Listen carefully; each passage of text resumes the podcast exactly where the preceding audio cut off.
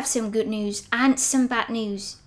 The good news is that there is a free Vietnamese textbook with audio teaching Southern Vietnamese, easily accessible on the internet. The word for textbook, giáo trình, giáo trình. This textbook is very comprehensive and is designed to take the learner to a fairly high level of proficiency. The bad news is that this textbook is almost 60 years old, which makes it quite dated in terms of instruction method as well as some language content. However, it remains valuable both as commentary on the Vietnamese language and also as a historical document. The textbook in question is the basic course in Vietnamese created by the FSI, Foreign Service Institute. FSI Vietnamese Training Program, the word for program or curriculum. Chương trình, chương trình. The FSI was established in 1947 by the US government to train diplomats and other members of the foreign affairs community. This training includes training in foreign languages. The word for foreign language, ngoại ngữ, ngoại ngữ. As the US military presence in Vietnam continued to grow throughout the 1960s, demand for Vietnamese language training began to strain capacity at the FSI. In November 1966, they were training 165 students of Vietnamese. The word for student, học viên, học viên. There are several words for students, but if we talk about students in a foreign language class, this is the word to use. Học viên. Since classes were limited to six students, or in exceptional cases, 8 students. That meant that they needed 27 classrooms at one time just to teach Vietnamese. The word for classroom, phòng học, phòng học. The FSI also had to bring over 20 additional Vietnamese teachers from Saigon the word for teacher. Giáo viên, giáo viên. They even had to form a separate facility called the Vietnam Training Center, which was disbanded in the 1970s when the Vietnam War was coming to an end. If you ever Googled, how difficult is it to learn Vietnamese?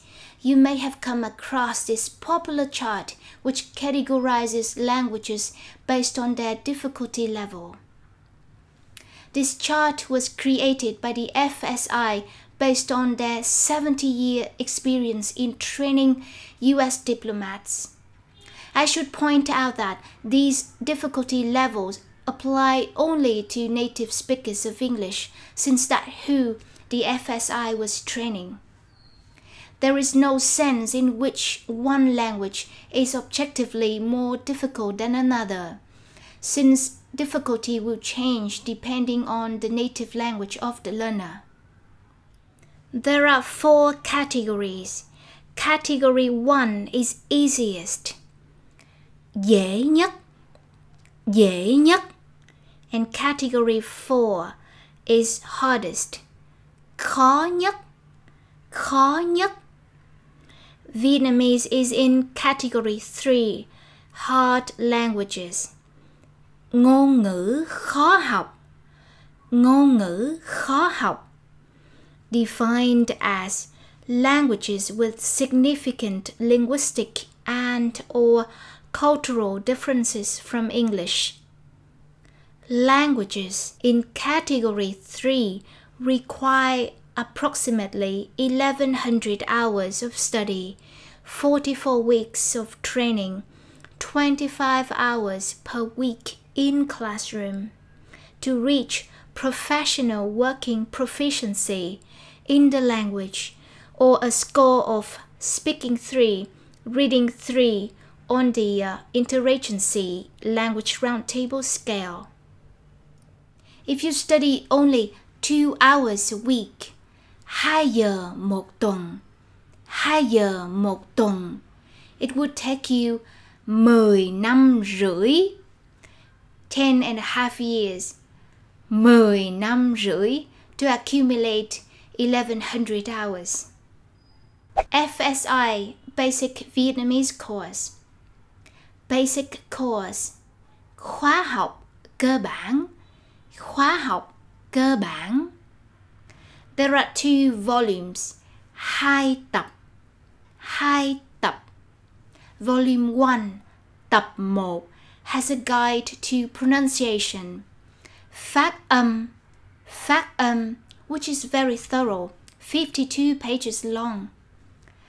And then lessons from 1 to 10. The word for lesson, bài, bài. Volume 2, tập 2, has 5 lessons, 11 to 15. Năm bài, năm bài. Some of the language taught in the course is quite dated now and is heard much less frequently. I will talk about some of these changes in my next video, so uh, please stay tuned. The introduction contains detailed instructions um, about how the materials are to be used. Here are some very interesting points about the teaching and learning methods.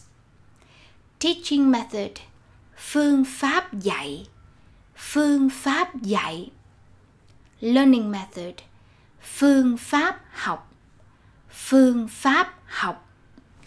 Listening comes first. All pronunciation drills must be conducted first with the book closed. After mastering the pronunciation, learners can open the book for reading practice or to confirm how a sound is written. Why is that? Well, Vietnamese writing is based on the Latin alphabet, just like English. This means that an English speaker will be influenced by the written form of a Vietnamese word. For example, if you see the word in its written form before hearing it, your brain will tell you that, that it's pronounced that, like in English, while in fact it is pronounced thật thật. So this listen first, read later approach is designed to avoid that interference. Maybe you've had this experience yourself, mispronouncing Vietnamese words uh, because of the influence of the written form. Always use normal speed. All the recordings are at normal speed and the Vietnamese tutor has to speak at normal speed in class too. Normal speed tốc độ bình thường tốc độ bình thường. Now, normal speed means fast nhanh nhanh. The reason for this is the ability to understand slow, deliberate speed never heard outside is of little practical value. Chậm, chậm. These days, many materials and many teachers go against this principle and speak in an artificially slow way in order to facilitate understanding. What do you think about these two approaches? There are two teachers, one linguist who talks in English about Vietnamese, and a Vietnamese tutor for students to imitate. A tutor who has no technical linguistic training should not attempt to explain things about Vietnamese. That's the job of the linguist or of the book's explanatory notes. This two teacher approach is obviously a bit of a luxury. It would seem better to have a single teacher who is able to do both jobs. But um, the fact is, even today, uh, many teachers of Vietnamese are not strongly qualified in linguistics and are often unable to explain features of the language clearly and accurately. The word for explain giải thích giải thích I think the same is also true for many teachers of English. Drilling hours with the Vietnamese tutor should be conducted entirely in Vietnamese from day one. A class, lớp học, lớp học, that fluctuates between English and Vietnamese, constantly interrupted by English questions and comments never achieves the desired results. I think many Vietnamese teachers would be happy with this approach. No questions, just repeat after me. Lặp lại theo cô. Lặp lại theo cô. I've had many students who always ask why, why, why, and that tends to slow down the progress.